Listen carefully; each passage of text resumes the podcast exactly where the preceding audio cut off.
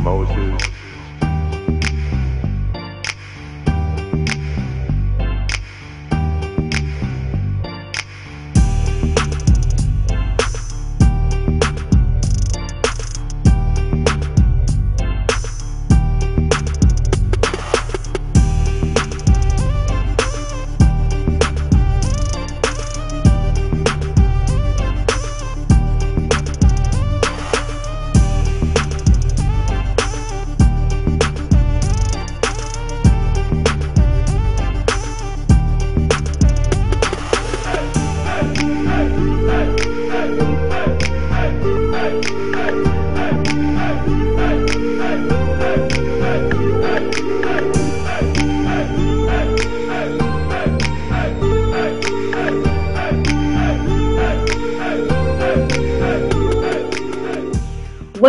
Welcome, welcome, to another episode of We Own the Table, where we are not beg, borrowing, or stealing a seat at the table because we built this table. And today I have the wonderful Kim Carter. I mean, I don't usually do this. I don't usually have a script here with folks' uh, bio, but with Kim, I had, I was like, okay, let me look. Let me plug that. Okay, uh, let me plug that. Let me plug that. I was like, I got to read this whole doggone thing with everything that's been going on with this sister friend right here. But Kim Carter is the founder and ambassador of Time for Change. She is a powerful leader, leader for transforming the lives of those impacted by poverty, marginalized, and recidivism that's the one thing that led me to Kim years ago when I first met Kim was the work that she has been doing with Time for Change. Kim has been changing the lives of women all up and down the state of California. And I, you know, I, I haven't talked to you in a while, Kim, but I'm kind of afraid to ask if you know your reach is even coming outside of California because I know you've been moving and shaking. You you you, you were in Southern California doing a lot of work. Now I see you've expanded in Northern California, and I'm pretty sure you kind of touching touching lives all in between. But you are just a dynamic force to be reckoned with in this particular industry for certain. I mean, I when I sat on the city council and I met you, my interest was okay, she knows a lot about housing and, and making sure people are not homeless and people are being taken care of because giving people second chances, that's that's near and dear to my heart. And so I said, let me reach out to her so I can learn a little something more about, you know, what she's been doing that's been so successful.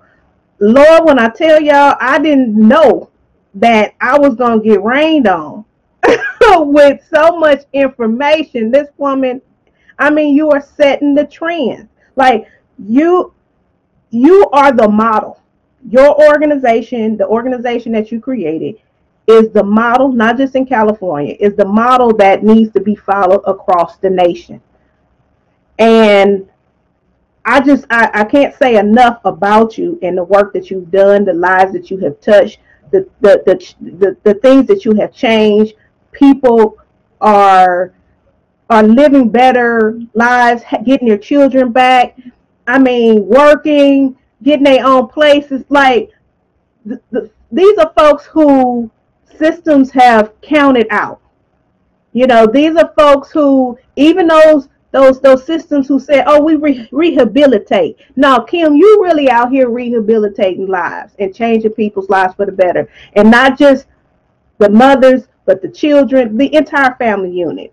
So, without further ado, uh, y'all, sister friends, we got Kim Carter here, and I, am gonna let you, Kim just just tell these folks who you are, and, and and how how did you get here? How did you get to this place here?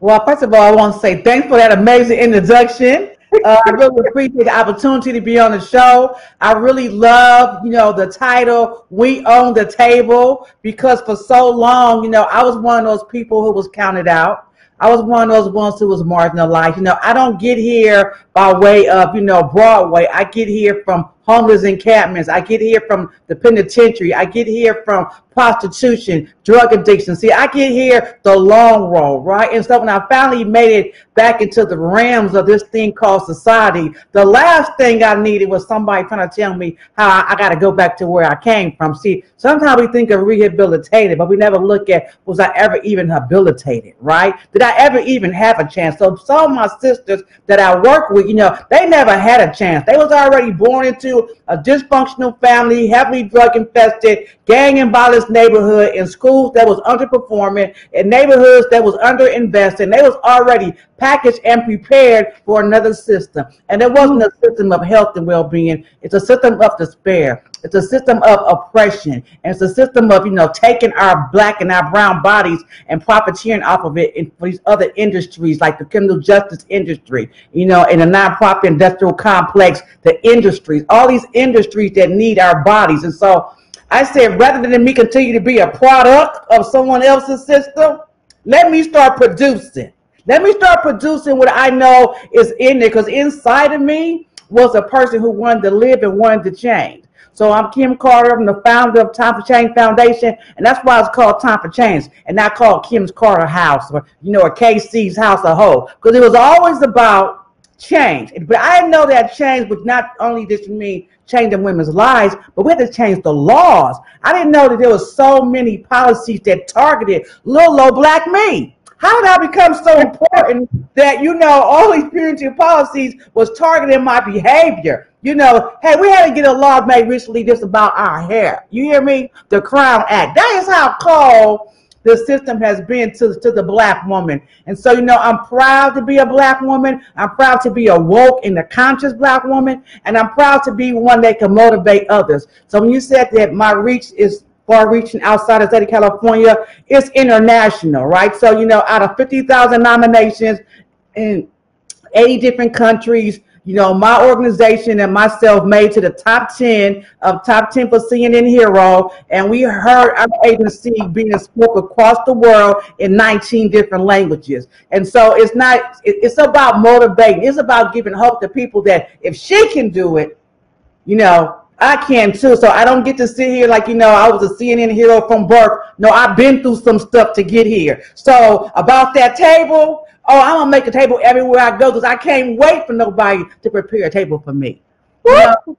And I am a I am a woman of faith. So you know, my God say I will prepare a table for you in the midst of your enemies. That he ain't gonna give you no empty table, so I get to feast on stuff, right? But I'm not gonna feast on stuff if my sisters is out there hungry. So my job and my role is to go in and help women get out of prison, come home, reunite with their children, and rebuild their families. My job is to go under the bridge and get women who are homeless and bring them in so they can go ahead and rebuild their lives and we've done it for over 1,700 women. And I get to see women today that 19 years ago came through my program that's now not only taxpayer citizens, but are voting, but are doing civic engagement, that are involved with their children's education, that are part of making safer neighborhoods for our community. Because see, we keep us safe, right? We don't need to be over policed and underprotected. We need to make sure that we are in charge of what we need for our community and quit being dependent on others and start depending on ourselves. So, you know, we're really about self-sufficiency. We don't recycle the homelessness. Like you don't come in homeless, leave out homeless. We don't time you out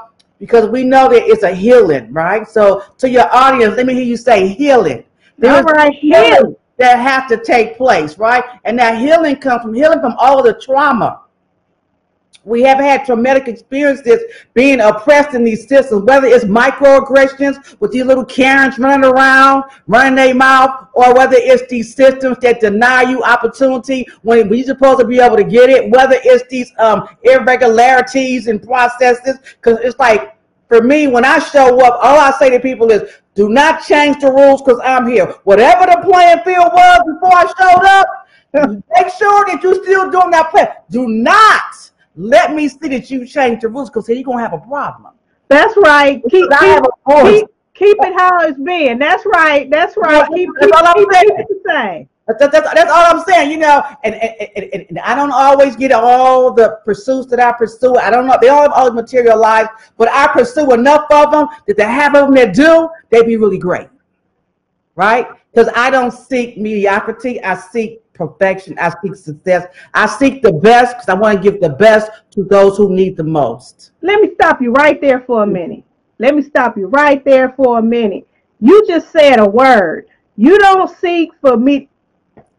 Okay, sister friends, if you don't get anything else from Kim Carter today, you better get this message right here because I see. I'm seeing way too many folks who are settling for just good enough, who are settling for let me just get on by, and then they expect for this greatness to happen with whatever it is that they're working on, and then they can't understand. Okay, why am I not? You know, why am I not operating or receiving on the same level as let's say a Kim Carter? Because you're not you're not putting out the same energy and efforts.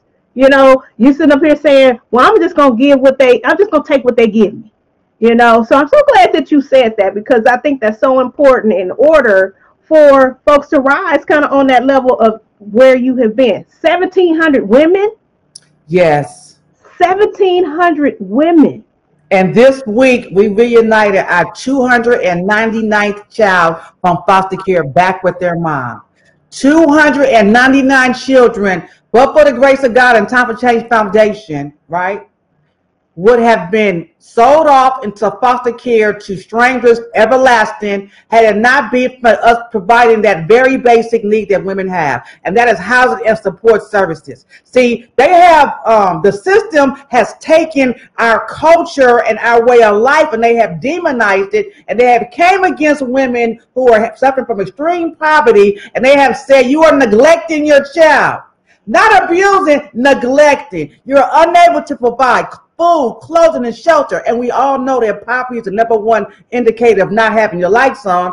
Poverty is a number one indicator of not having enough food in your refrigerator. Poverty is a number one indicator of living in an apartment building that might have water that don't run or toilets that's not fixed. Because we already know how slumlords get down, right? They can only get down because there are people who cannot even afford to move. So here you come, system. Instead of you addressing the root cause, which is poverty, what you say is, oh, your clothes is piled up. You haven't washed in weeks. Oh, you running around here with your baby outside. They need to have on suntan lotion. So you come up with these regulations and you demonize our motherhood. You know, out of all the children across the United States that have been under the investigation of the child welfare system, 50% of them are black. But we're only 5% of the world's population. Mm. But half the children are black children. See, the government is the only entity that can come into your home legally and take your kids, sever your parental rights, and make your kids orphan. The government can do that. They used to do it to the Indians. They got the Indian Child Welfare Act right now. So one of the things we're working on, especially here in California, is to stop that dual track process of you working with reunifying kids and adopting them out. I mean, I mean, sister, for real. Why is it that if you come to me and you say, well, you know, you're only working your little two part-time jobs and you're not putting your kid in proper child care, and you see I'm in poverty, you say I'm not on drugs, I'm just trying, I'm just, I'm just, I'm just doing what I gotta do. Instead of giving me that extra income, you take my child and give extra income to the stranger. Somebody else. Yeah. You understand, right? So all yeah. So, so, so, so my child come with a check, but not when it's with me. When it's no, with oh, somebody wait else. a minute. Wait, wait a minute. Hold on. Hold on. Wait a minute. That was a shut your lips moment right there.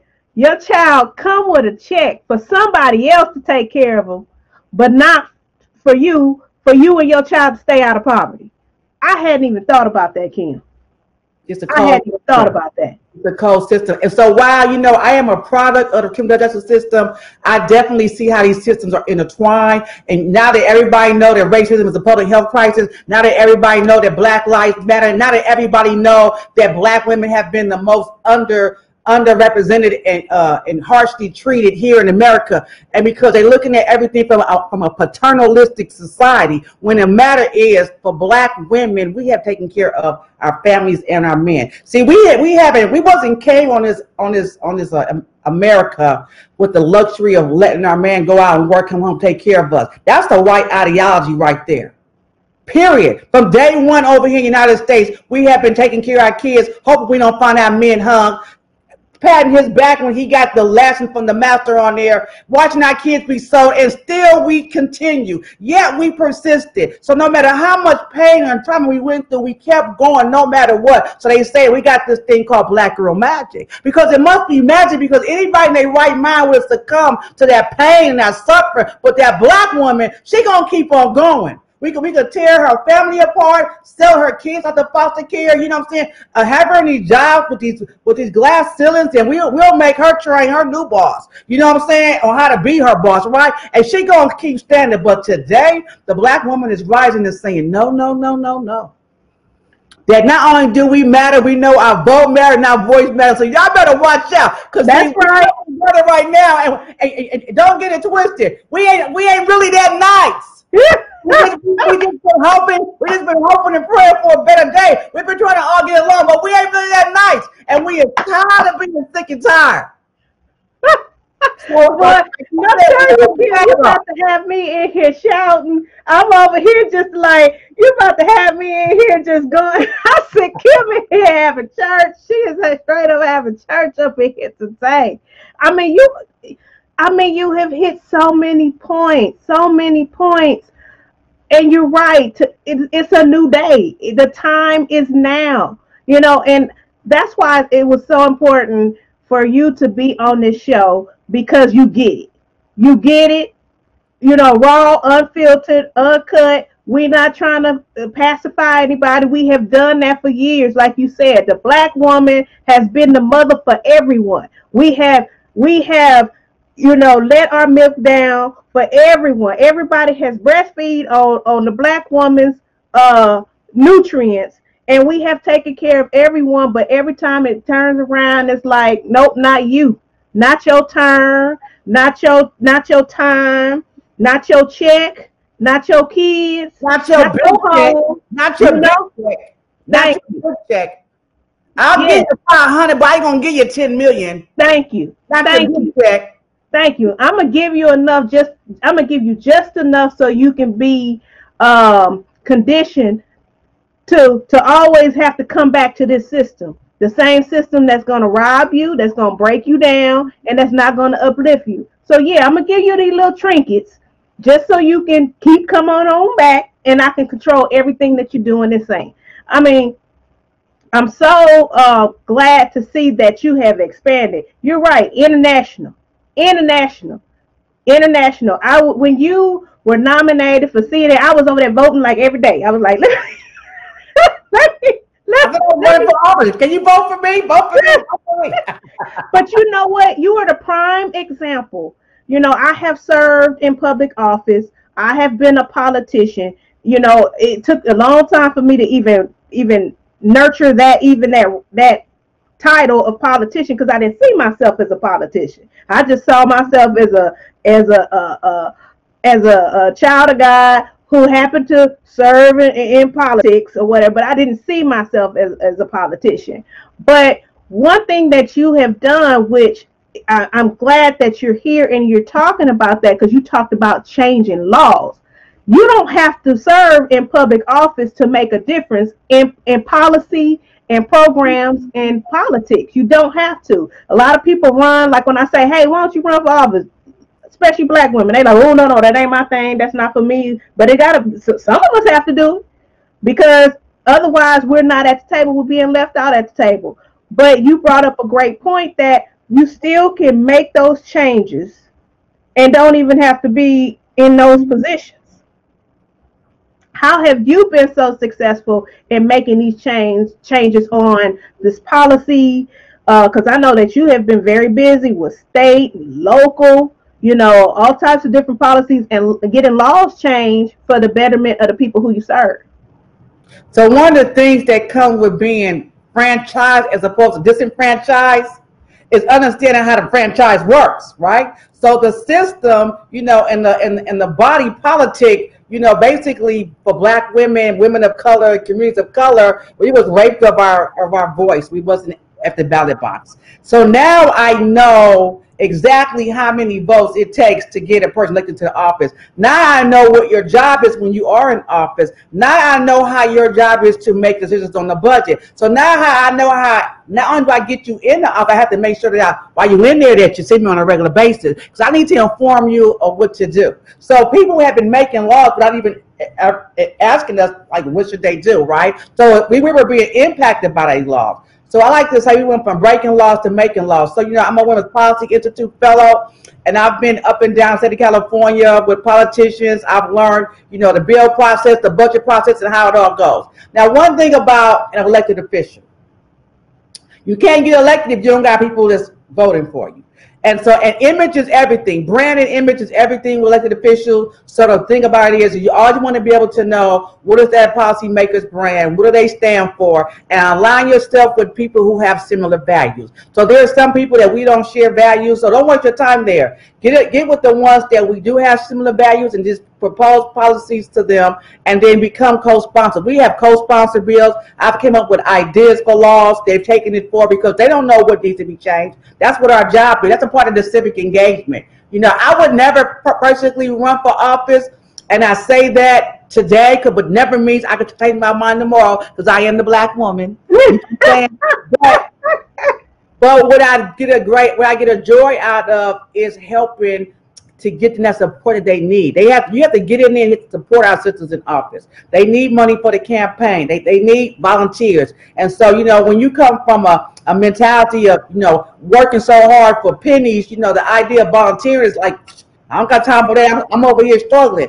But when we get into that part of the giving, right? When we get to the spirit of giving, then we have to give time to the campaign to help our black sisters to not only get in office, but to stay in office. And we got to hold them accountable because the worst thing in the world that you hate is somebody getting in office. Also, they, they act like they forgot why you got them. They get brand new. So they then, get brand new. So then when they get pulled out, you be like, see, now, now see. Now I'm saying, see, you now you now you know my name. Now you know the call. Answer the call. hey, you know say my name. Say my name. and see, and see, and the thing about it is that we looking at being most effective.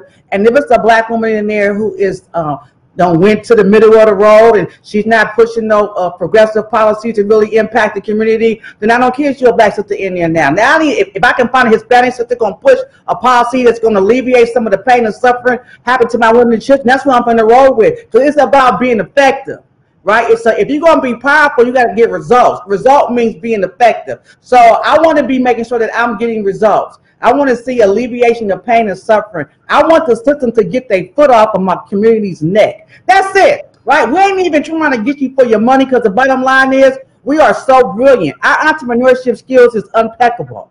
So now here I am. If I'm able to come and create not only an organization, but I created like three or four different companies right? Successful ones. If I can do that after having been smoked on crack, imagine what you could do. You didn't been to college and stuff. All you need right now is for me to light that fire under you to get you on track to do what God wants you to do. You done got educated. Now what's your excuse? You need something that's motivated, something that's passionate, something that's cares, concerned for the community. You have something bigger than yourself you working for, and then you won't sit at home and do nothing. You will get out there and you will go make it happen because the world is waiting on us.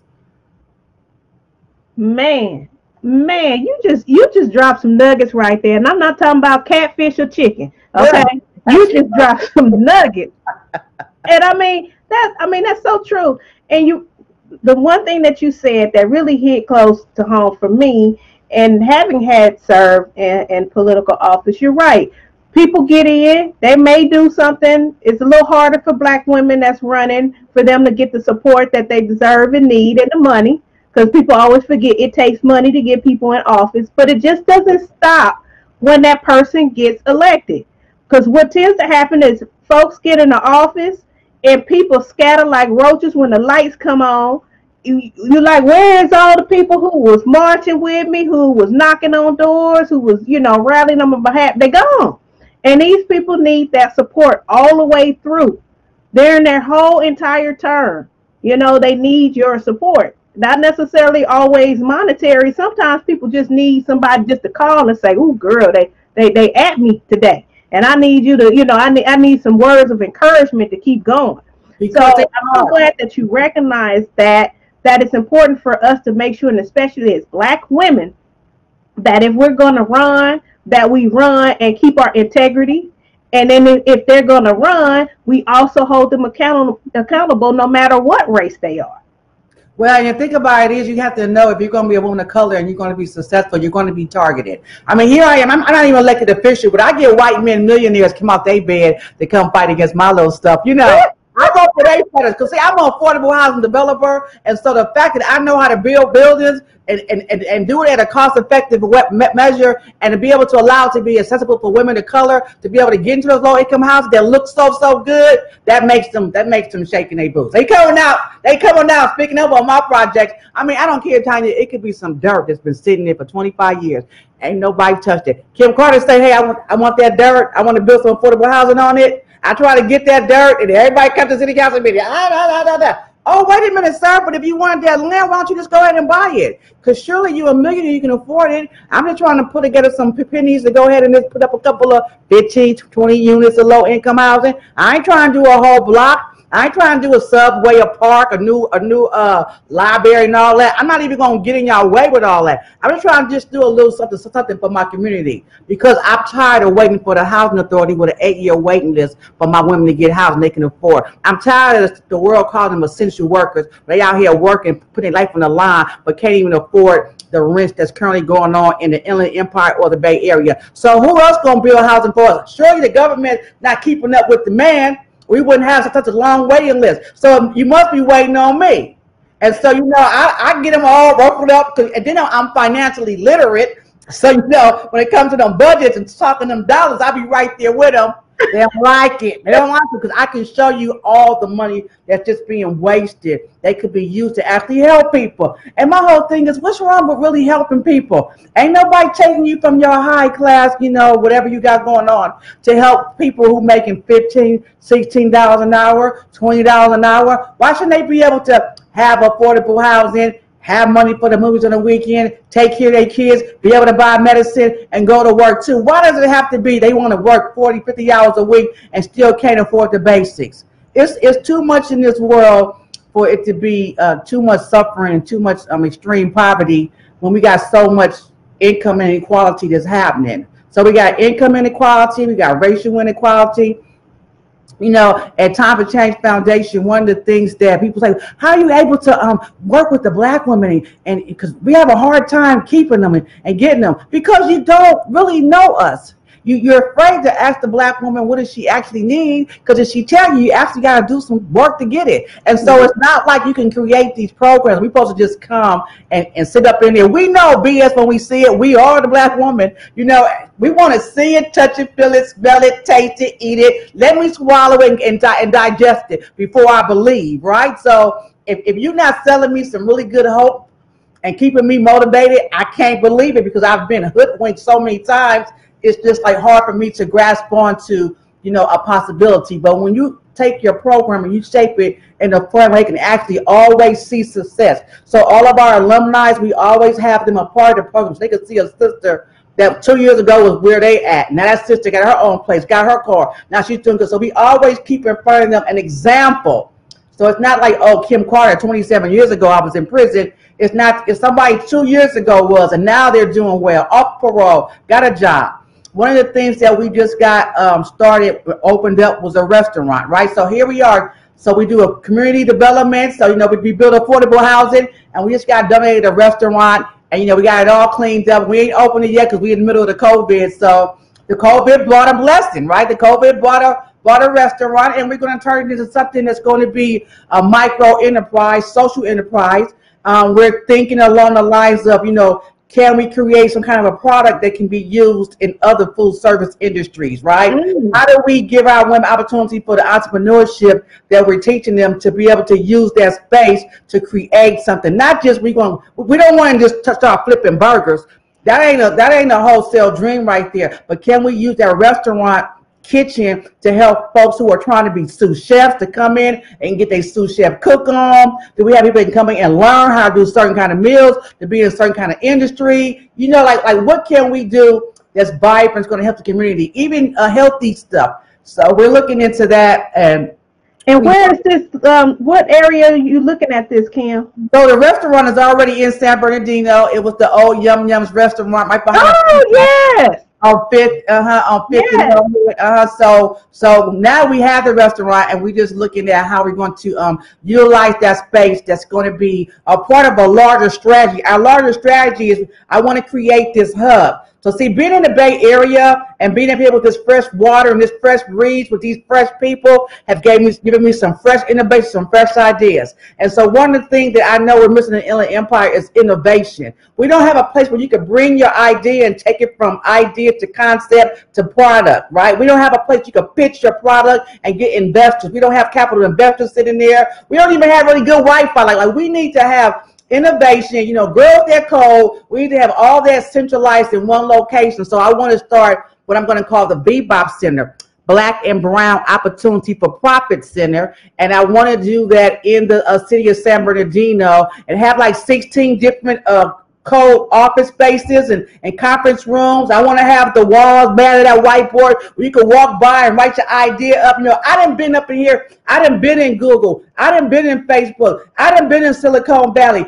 I didn't been in Uber. I didn't been in Square Up. I see how the office space look. I see how they get down in there. And, and that vibe and that energy, that it just brings out stuff for you. Like, like we got to create our own economy. What works for us? We got to recycle our own dollars. So I'm excited about that. And you know, I got a little entrepreneurship in me, and, and and these other women around here, they just as brilliant as well. They got ideas. Let's put our heads together. Let's start making an economy that works for us. And then we're gonna go and we're gonna tap into on a federal level the Secretary of Interior because we need to make sure that we're not getting our knees chopped off at the trade at the uh, trade that's being done. Because one of the things that bothers me, I'm just going to tell you what really bothers me, is that I can't get my black hair products from my black sister. See, that bothers me. that bothers me. And I, and I go to plenty of barbershops and plenty of hair shops, and I see my black sisters in there owning shops and all that. But we ain't got we ain't got our own stuff uh, yaki here and all that because the trade is monopolized and the deal's been made at the border before stuff even comes in here. Who's going to sell us stuff? So you look at the population of people who sells up that product. They're the same everywhere you go. I don't care if you're in New York, you in Philadelphia, you ever that same population of people sell us the product because the deal was made. See, we want mm-hmm. to undo some of those deals so we can be a part of the global economy the global economy. You see what I'm saying? And so I'm excited about that. I probably got a good 20 more years left on these tires. Girl,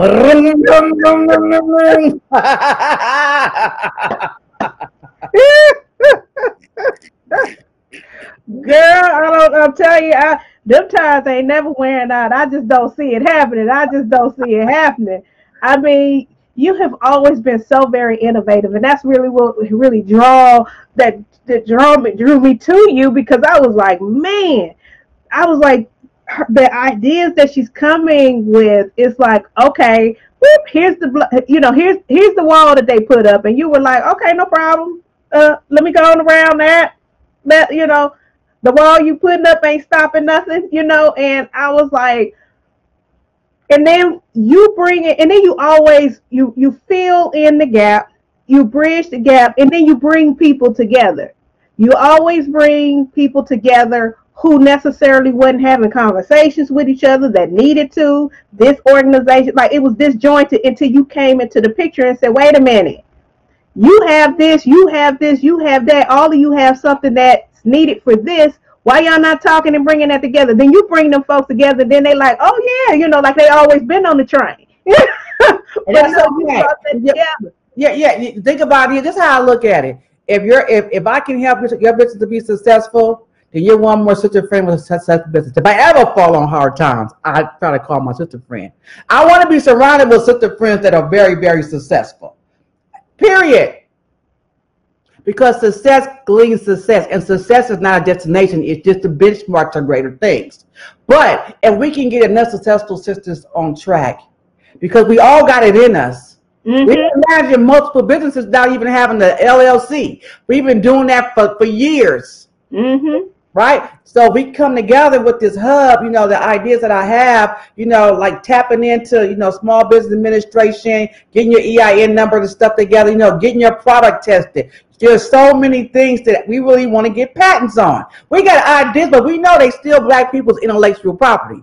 You know, and me, people want to take me to lunch. I was like, mm, I'm gonna sit here, I'm gonna eat, and I'm gonna give you just a little, little bit. Cause see, Karen, you gotta uh, sign up for my consulting services if you want me to do business development and tell you what to do with your business. That part right, right there.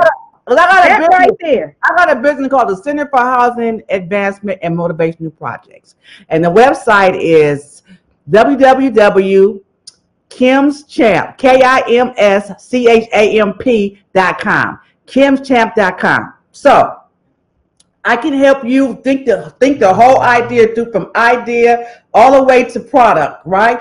But at the end of the day, if I'm gonna put that time and effort into building your dream, then at the end of the day, you're gonna have to sow into my business, right? it, it, goes like that, right? And so, you know, as black women, we have to make sure that we don't let people our intellectual property because, you know, ain't nothing changed from when James Brown was out trying to make songs and they was taking their tunes. And we can look at the Lion King right now. And the Lion King, the lyric was done by some man all the way in some hut in Africa. And his family, them family got a little bit of money. And what they said, we're to give the money to some white trustees in Africa to, to uh, give it to them because they never had they never they never had that kind of money before. And then the money wound up getting squandered anyway. Like, no. We need to be able to be in charge of our own monies, our own economies, and make our own decisions. We can think now. We can read now. Hello, world. We's here.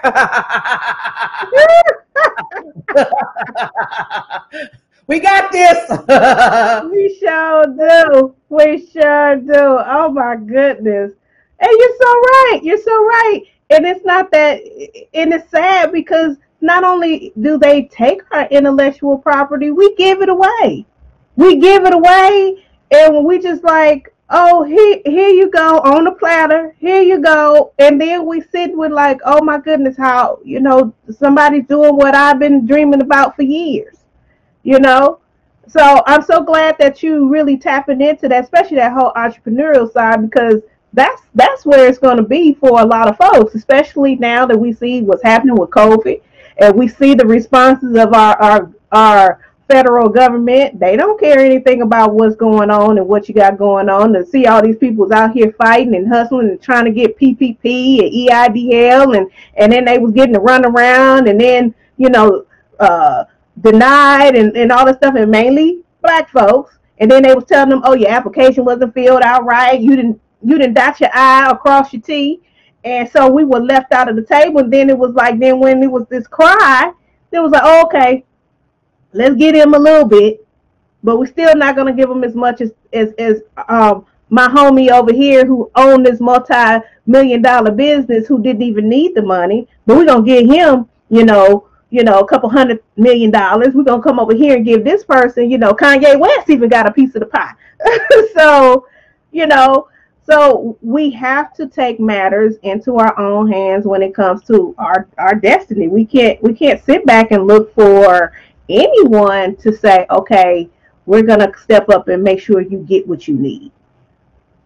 No, exactly. One of the things that um, you know, when we talk about Black Lives Matter and we talk about the number one uh, cop for the nation basically doesn't even regard black life as something that matters. You know, well, I heard him on TV the other day talking about, well, you know, there's just been a few incidences, but you, it's no big deal that you see officers shoot the unarmed black man. It's no big deal to you, right? And so that, them was our brothers, them was our sons, them was our sisters, and we feeling that same trauma and tension we felt back in the day when, when our men was up there hanging from a tree. Ain't nothing changed when it comes to that pain, that suffering, and what us is in our DNA. You know, it took me a, some days to really, you know, come out of a, a funk after George Floyd. I mean, some days. Like, you know, usually I can like come back a little bit. You know, it took me some days, and basically it was like mourning, right? So I was, so my DNA was mourning, my genetic code was mourning at that white officer putting his knee on my brother's neck and acting like that wasn't the life up under there. You, you see what I'm saying?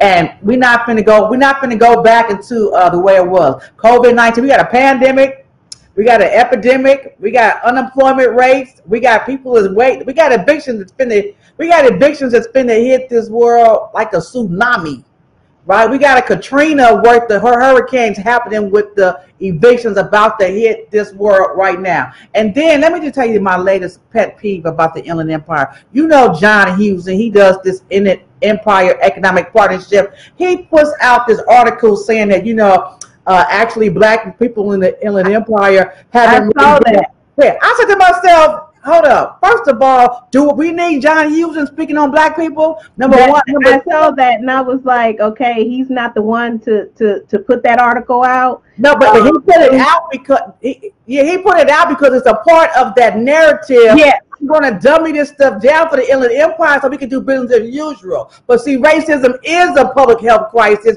and it is white supremacy going on. And, and you are a part of that system because at the same time, we had a report come out called Ain't No Sunshine, and it was put out by UCR along with the Black Workers Center, and it talked about the dismal uh, data regarding Black people's employment in the Inland Empire. And what do you do, John Husing? You you do an article in a paper. You ain't even consulting the Black people. You don't even got no Black friends. Number one. Number two, you're part of the Empire Economic Partnership. Y'all don't even have no black people on your staff. None of your staff, none of your board, none of your management. You do not need to be talking about black people. You need to shut your hole talking about black people. And so they're working on a response to that right now. But they lucky I wasn't down there because have had response out the next day. But I did put it on social media because see what you're gonna try to do is act like the Inland Empire, the last place of the KKK. You're gonna act like you're gonna just turn around and get us back to where we was. No. No, no, no, no, no. We don't got no more comfortable black folks in the Inland Empire. Everybody is upset. Everybody is done. And all the older ones, they too tired to march anyway. But we're not going to go back to the way it was. COVID is affecting us. Racism is affecting us. The pandemic affecting us. And we just can't sit here on the sideline and let this bum. And when I say bum, it's because how dare you? How dare you? How to, it, it's like a random article. Randomly, you decide to walk in. But see, I know you did that because somebody asked you to. Because see, there's some other rooms going on where you know we have funders who fund the oppressor and fund the people who are doing the work, right? And it's our job to show the funders you're you're working against us. You're thinking helping build their activity going to help our people, but they are part of our problem. So see what is right now that they're trying to position themselves that blacks ain't that bad because the world know right now. If you don't know right now, black people need investment in communities, be having black-led organizations, black women-led organizations need support. You ain't gonna never know. And so I feel like that little article was a ploy to try to set some new data out. But like that report came out and said, ain't no sunshine. Okay, so that means the UCR and um, Blue Educational Foundation and Black Workers Center did some data. Black people got it bad in the Empire. We ain't that big of a population in there, but we got most of the data when it comes to HIV, when it comes to maternal child health, with infant mortality, unemployment, you know, homelessness. COVID 19. you see what I'm saying? And we ain't even that big of a population in the Empire, but we got, but we we in the bottom of all the data. And this bunk come out with that kind of report. Not on my watch. So it's stuff like that, you know. Then I'll get attacked and all that. But guess what? My God! when he say, "Let me follow your battles," I be doing just that. God, have that. Have that right, right over there. oh my goodness.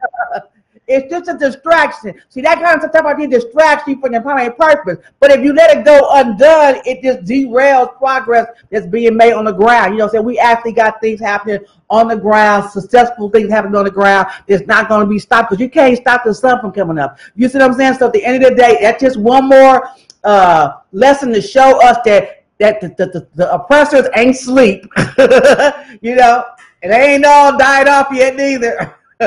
They still right there, waiting to write an article for nothing. Yeah, and, and when I saw the article, I was like, "There's no there." One, it was no. There was, you know, they like to get into when we come out with something. They ask us, "Where's the scientific data and where's the, you know, where's the numbers and where's it coming from and what, how is it driving?" And when I read that, I was like, "This is an opinion piece." You know, this isn't even a it's not data driven. It's not. There's not a lot that went into it. And like you said, it didn't even include the the very people who you were talking about in the article. Like you didn't even, you know, you didn't even bother to say, you know, even just reach out to the NAACP. You know, you did you didn't even do that that benchmark. You know, you know, you didn't even you didn't even touch that surface.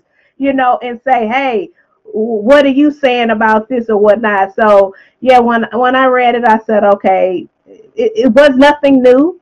Um, it's not a new tactic. It's just you know they you know they they they digging in the crates these days to to circle back around to to go back to some of the things of where we were because uh, there's a lot of people that's afraid for um, for you know black people as a whole, including especially black women, to elevate and to rise, and especially at this given time right now.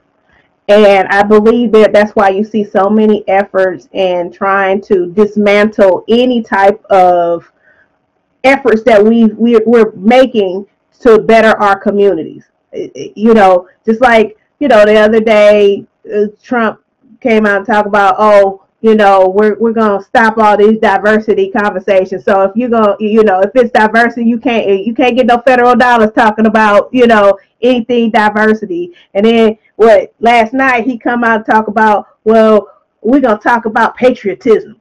So I got a new curriculum that's you know going out across the world about patriotism, which really means non you know if you if you're black if you're brown if you any if you anything else we're not talking about it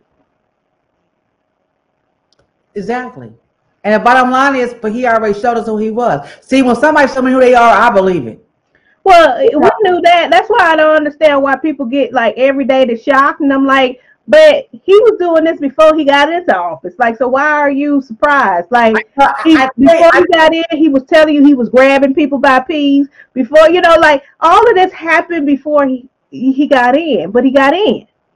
And you know, it, the thing about it is, I don't think I don't think that people uh, really could stomach all of the truths. Like some people, you know, even black people need a, a, a, watered down mild version. They, they, they'll say, "Oh, I'm radical." Oh, oh, you just you just went gangster on them. I just went straight out. I don't. Well, I'm gonna go around the bush. We got time to go around the bush. To get the, move the bush and then look at here. This is what's happening. Right? Let's just talk straight. And so a lot of times people just can't take the truth.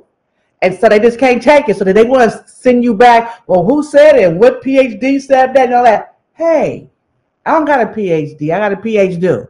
I said it you, you, know, I, I've said it, right?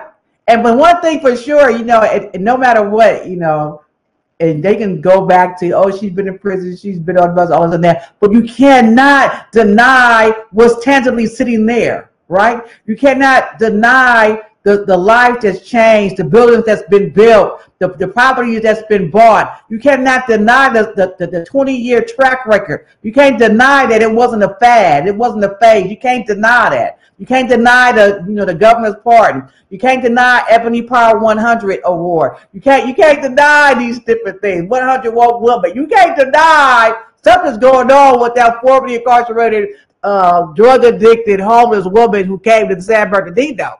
You can't deny it, right? And that that the fruit of my labor, the fruit of my efforts has manifested to create life for other people, to create life for other people. Because this thing, because our thing is you help us to, to help a sister. So service is built into our model. So our women help other women. And that's how this thing goes. That's why this, that's why that's why you gotta have a something that's bigger than you. If I die tomorrow, that doesn't stop what's going on. It's not about Kim Carter. You see what I'm saying? I, I, have to I have to get an award, be on TV, let everybody know I was homeless, on drugs, in prison. Hey, that ain't how people get it. Where they be like, oh, how you doing that? My God won't allow me to let, let you think for one minute that I got here and did the job myself. You know what I'm saying? He just let me be crazy enough to think I can. And he, he know I ain't scared to try. I'm bold in that area. I'll try some stuff. you know? I mean, and, and you're right you have touched so many different folks who touch so many different folks who touch.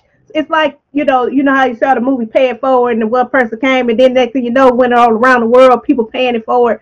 The the efforts that you have, you know, you know, put out there, that's what it's been. It's been a pay it forward. Just even like even the work when when I was with um, the city of Perris, just you coming in, I I I've sat back and watched all of those different nonprofits who you came in and did the capacity building with them, the capacity building training with those folks. I have watched each and every one of those different organizations that came in there and how they blossomed and how they went on and then that went on and that went on and that stemmed from the work that you did with them you know one of the things that i i, I think that i love about this journey is that you know you got to pay it forward and i'm never one to I'm, I'm, gonna give you everything that I got. Like, like I don't. I'm not gonna like, oh my god, I'm giving her this nugget. She's gonna take it and, and, get and get a better result than me.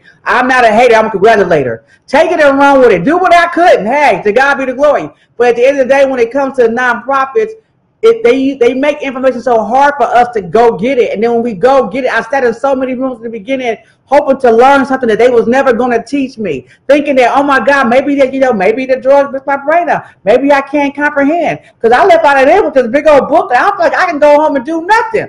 But see, that was the game. That was the game of consulting. Right? They keep you on a hook to always need them and you never get nothing done. But I didn't understand that was a part of the nonprofit industrial complex. So that's a part of that whole rigmarole. So you go for grant writing training, you come out, you don't even know how to run a grant. You ain't learned nothing. Money gone. And so I always say I'm gonna provide real training.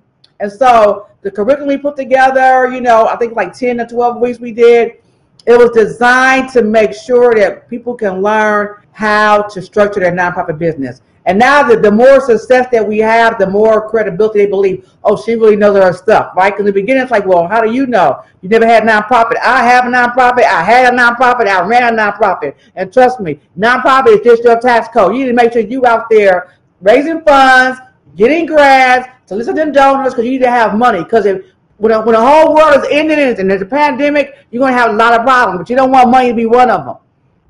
You like right now, my sisters and brothers, they have nonprofits. They can't afford to keep paying their office because of the pandemic, and they can't do their regular work because of the pandemic. We're fortunate that we owned our own buildings, so we didn't have to worry about no rent. See, mm. that that's the blessing of becoming self-sufficient. Not just you teach your clients to be self-sufficient, but how are you as a nonprofit becoming self-sufficient? We have fee-for-service programs that help us generate income, right? So we don't never want to be a dependent. We don't want to be a charity that that that is like you know living from hand to mouth. We want to be in position to help other people, and you can't do that when you look when you're struggling. So we believe in that, and we believe in giving back to other nonprofits. And that's great. That's great because, um, like I said, it creates the cycle. And one thing I always tell people, I can't stand resource hoggers people who come and they like it's all for me it ain't enough for nobody else. I'm gonna come up i could care less about you coming up. You know i have this information that you can benefit from that's really just gonna not just uplift you but gonna uplift everybody in our community but i'm gonna hold on to that. I can't stand when people are like that. And it's so many people that i've run across just in these different regions who are who are doing just that. And so for you to be like wait a minute okay i have you know I see the model. I see an unconventional model. Let me make sure I get this out to to other people so they can go ahead and duplicate and keep this, this keep this going because one like you said you can't do it all by yourself you can't do it all by yourself you need other people that's going out there that mouthpiece that's out there like okay this is how you do it and just you you teaching that in your programs even with the women who you help and how they continue to pay it forward. And like you said, coming back, alumni coming back saying, hey, this is what you need to do. I did, I was in that space two, three years ago, four years ago, five years ago, and you can see it wasn't a fluke. It wasn't a one time thing. It wasn't a, oh, I got it together and then two weeks later I was right back in, in the system and my kids was right back in the system. These these young women are out here holding their jobs, you know, uh, starting businesses, holding their businesses, taking care of their children. Nobody has to talk about any of that. Going to college, becoming RN, you yes. know, start getting licenses and stuff. They doing big things. They doing yes. big things. Yes, and I was just I was just really drawn, like I said, to your creativity, to the fact that you said, okay, I there's an apartment here, apartment building here, it's half empty. Hmm. We need housing. We ain't trying to buy it, but we gonna we gonna come up here and enterprise right up in somebody else's spot. you know, for our folks to be able to, to to be able to do what they need to do. And then branch off and like you said, you being this this sole black woman in an area that has been dominated by all of these different bureaucrats or whatnot, but not doing anything, holding up progress but not making any progress. And then here you come and you you going in the area you ain't you know blight and all blight and all of that stuff. You like okay here it is. This ain't the best area, but we finna make it. We we finna make it right over here because you had this issues and crimes and all this. But when we come in here, all that gonna be gone because you got some empty buildings, boarded up this. So here we come in here and we brought life to the area. And then they're like, wait a minute now, where she come? How how she do this? How she come in here and do this? How is she building?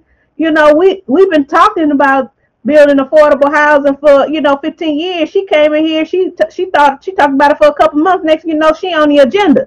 you know, and and she's building. So that I mean, just there there's so much that I mean. That's what I mentioned before. Like I can't. I, there ain't enough that I can say that can just lay out you know, I definitely can't lay out like a buffet, like a buffet, like hometown buffet. I can't even lay it out like that on the things that you have done throughout these different communities that has made positive changes for people, you know, all types of people. Because yeah, yeah, black women have benefited, uh, black men have benefited, but it's just it's all folks have benefited from from what you have been doing. No, I, I think one of the greatest blessings that you know I have, and I remember when I was um, incarcerated and addicted to drugs, you know, I always wanted the life. I always wanted the life. I always I wanted a life, but I did. I needed an environment to change. And so when we talk about environments, when I, when I see dirt, empty lots and stuff, I see a way to resurrect the building. I see a way to put a hat on and a shovel in my hand, take that photo op, get it out the way, and let's go ahead and start getting these trenches dug so we can go and get this foundation laid. I see, a, I see housing is such a crucial piece of stability for women because when your household is right, it's like when your hair is right, you, you, your whole get down is ready, right? But if, you if you're struggling from couch surfing and not having for your kids to be safe, then it, it messes with your whole DNA and it cuts off your creativity. So I think um you know, one of the strategies person used is to make sure that we didn't have housing or live in squalid conditions to keep us in a stressful survival mode. So we could never get past the first two rungs of that Maslow hierarchy and getting to the part of actually being self-actualized and be able to give. Now, I totally really believe that I'm going to be a major philanthropist before my journey's done on this earth. You know, I just truly believe that I'm meant to give. I'm meant to give, right? So Okay, Lord, I'm here. Put me in that driver's seat. I'm meant to give. All right, she said it here, y'all. She said it here. I'm meant so, to give. So when you be up, you know, when you clicking on and you be like, Kim Carter gave, you know, two point five million dollars over here. Kim Carter gave, you know, she gave over here to this, gave over here to that. You heard it here. no, exactly. I, I'm meant to give. I'm meant. I'm meant to give. I'm meant to give. You know, I started off in this world as a taker and God transformed me into a giver and I'm I'm meant to give. So that's my purpose. So for your listeners, you know, go to our website, www.timeforchangefoundation.org. You know, I want to talk about amazing young woman, Vanessa Perez, who is leading the organization in Southern California. I'm now the ambassador. I am doing new projects, expansion projects, and fund development. So um, we definitely would love for your listeners to log on to our website, watch some of our videos, and meet some of the women on those videos that you can see their journey. We have really good stories on there that women who have whose lives have transformed. You know, go to Facebook and do that clicking that like thing. You know I go. Do all that, you know, and then hey, if you ever need a consultant, if you ever need executive management coaching, or if you just want a personal life coach, I am a certified Gallup strength coach. So you know we all have strengths Call me 951-217-0971. Go on my website, Kim's Champ. Yeah, if you and just just from personal, if you haven't done your strength assessment, um, you know, you really need to because I, you know, it's it, I don't know how people are really leading in their jobs or or just you know making, especially those who are looking to transition and, and looking like, okay, where do I go from here? You definitely need to do your strength assessment because I mean, it, it was very eye opening for me. Oh my God, three of my strengths are three of my strengths are the least uh are least three of my strengths are three of the the rarest. Uh-huh. So Activator command, relator, self-assurance, and ideation.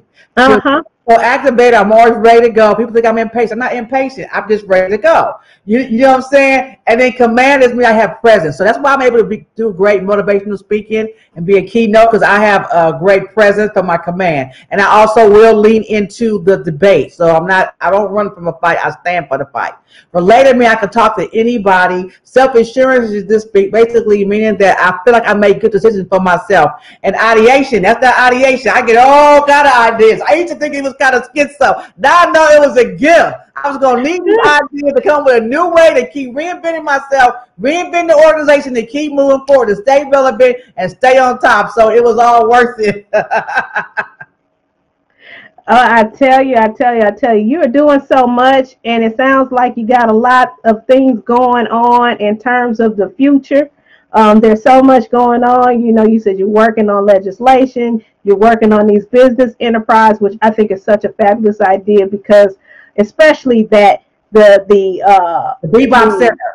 Yes, that, that yes. you know you got a lot of great things going on. Like I said, you're filling the gaps. You're filling the gaps. You, are you're taking care of the needs because everything that you mentioned is is what I always hear out and about in the communities, not just here in California, just across the nation, where people just uh, just don't have that. And we always look to government to take care of those things. Those things, but no, that's why we do have you know our nonprofit organizations, our different community-based organizations to help fill in those gaps because who knows how to do it better than the folks who's been out there on the field doing it. So, you know, it, we just need some of the government to hand over them dollars so that these efforts can continue to to continue to be supported. But you're you're phenomenal. You're doing phenomenal work. Your organization's doing phenomenal work. Vanessa is out there doing phenomenal work you know, I be uh I be you know I, I tell folks all the time I, I am a I, I will Facebook stalk you in a minute. I'll be sitting over there on the sidelines like, ooh, I see that. Let me hit like, oh, let me hit some hearts. But I I I be watching everything that you guys are doing and got going on, and you're doing fabulous work, and continue to do it. And we're gonna continue to lift you up in prayer so that you can continue to do it, and to make sure that everything that tries to come against you is, you know so, no weapons formed. No weapons formed. That's right. no weapons formed and increase your territory. So you you know you are covered. And again, I thank you for being a part of the show. You have, like I said, you have dropped them nuggets, and I'm not talking about chicken or catfish. So y'all put your tartar sauce away and your uh, barbecue sauce because she dropped some nuggets over here that really is gonna take take our sister friends to another level. So you guys have her contact information. She put it out there. So don't be DMing me two and three o'clock in the morning talk about let me holler at Kim. Give me Kim's number. Give me Kim information. If you was paying attention, you got it. But but we hey, make it available. www. K-I-M. Matter of fact, just Google my name. Google Kim Carter. That's gonna get you on a trail. yeah, Google, Google my name, Kim. Kim Carter. Kim Carter. I'm in the Bay Area. My standby number still works. 951-217-0971. www.kim, S as in Sam, champ, C-H-A-M-P dot com. All right. So you have the information, ladies. Do not, do not, do not delay. I'm telling you, reach out to Kim. Kim is, is one of the greatest resources that I have ever met. And that's why she is here because we own the table. We Thank built you so therefore we own it. Awesome political badass. Woo Thank you, sir. Thank you so much. All right, you guys, thank you for tuning in for another episode of We Own the Table. We Own the Table. we we we own the table. We and, and don't bring no don't bring no folding chair because we own the table. You have a seat. We not on the menu. We own the table. That's right. We own it. All right. We love you guys, and we'll see you next time.